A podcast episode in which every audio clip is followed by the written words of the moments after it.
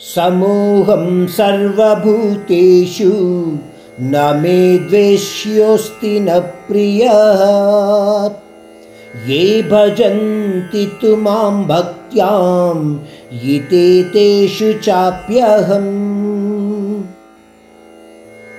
अर्जुन, यह जानो कि सर्वव्यापी तत्व रूप में सभी को एक समान ही देखता हूँ मैं। कम या ज़्यादा उत्सुकता किसी में भी नहीं है। जो मुझे प्राप्त होता है, मैं उनमें होता हूँ। यानी जो परंदाम वासी को प्राप्त होता है, वह परमात्मा समान ही है। वह व्यक्ति परमात्मा के बराबर ही है। केवल एकाग्र भक्ति सहित पूजने वाले ही मुझ तक पहुँच पाती हैं। या मुझको प्राप्त होती हैं।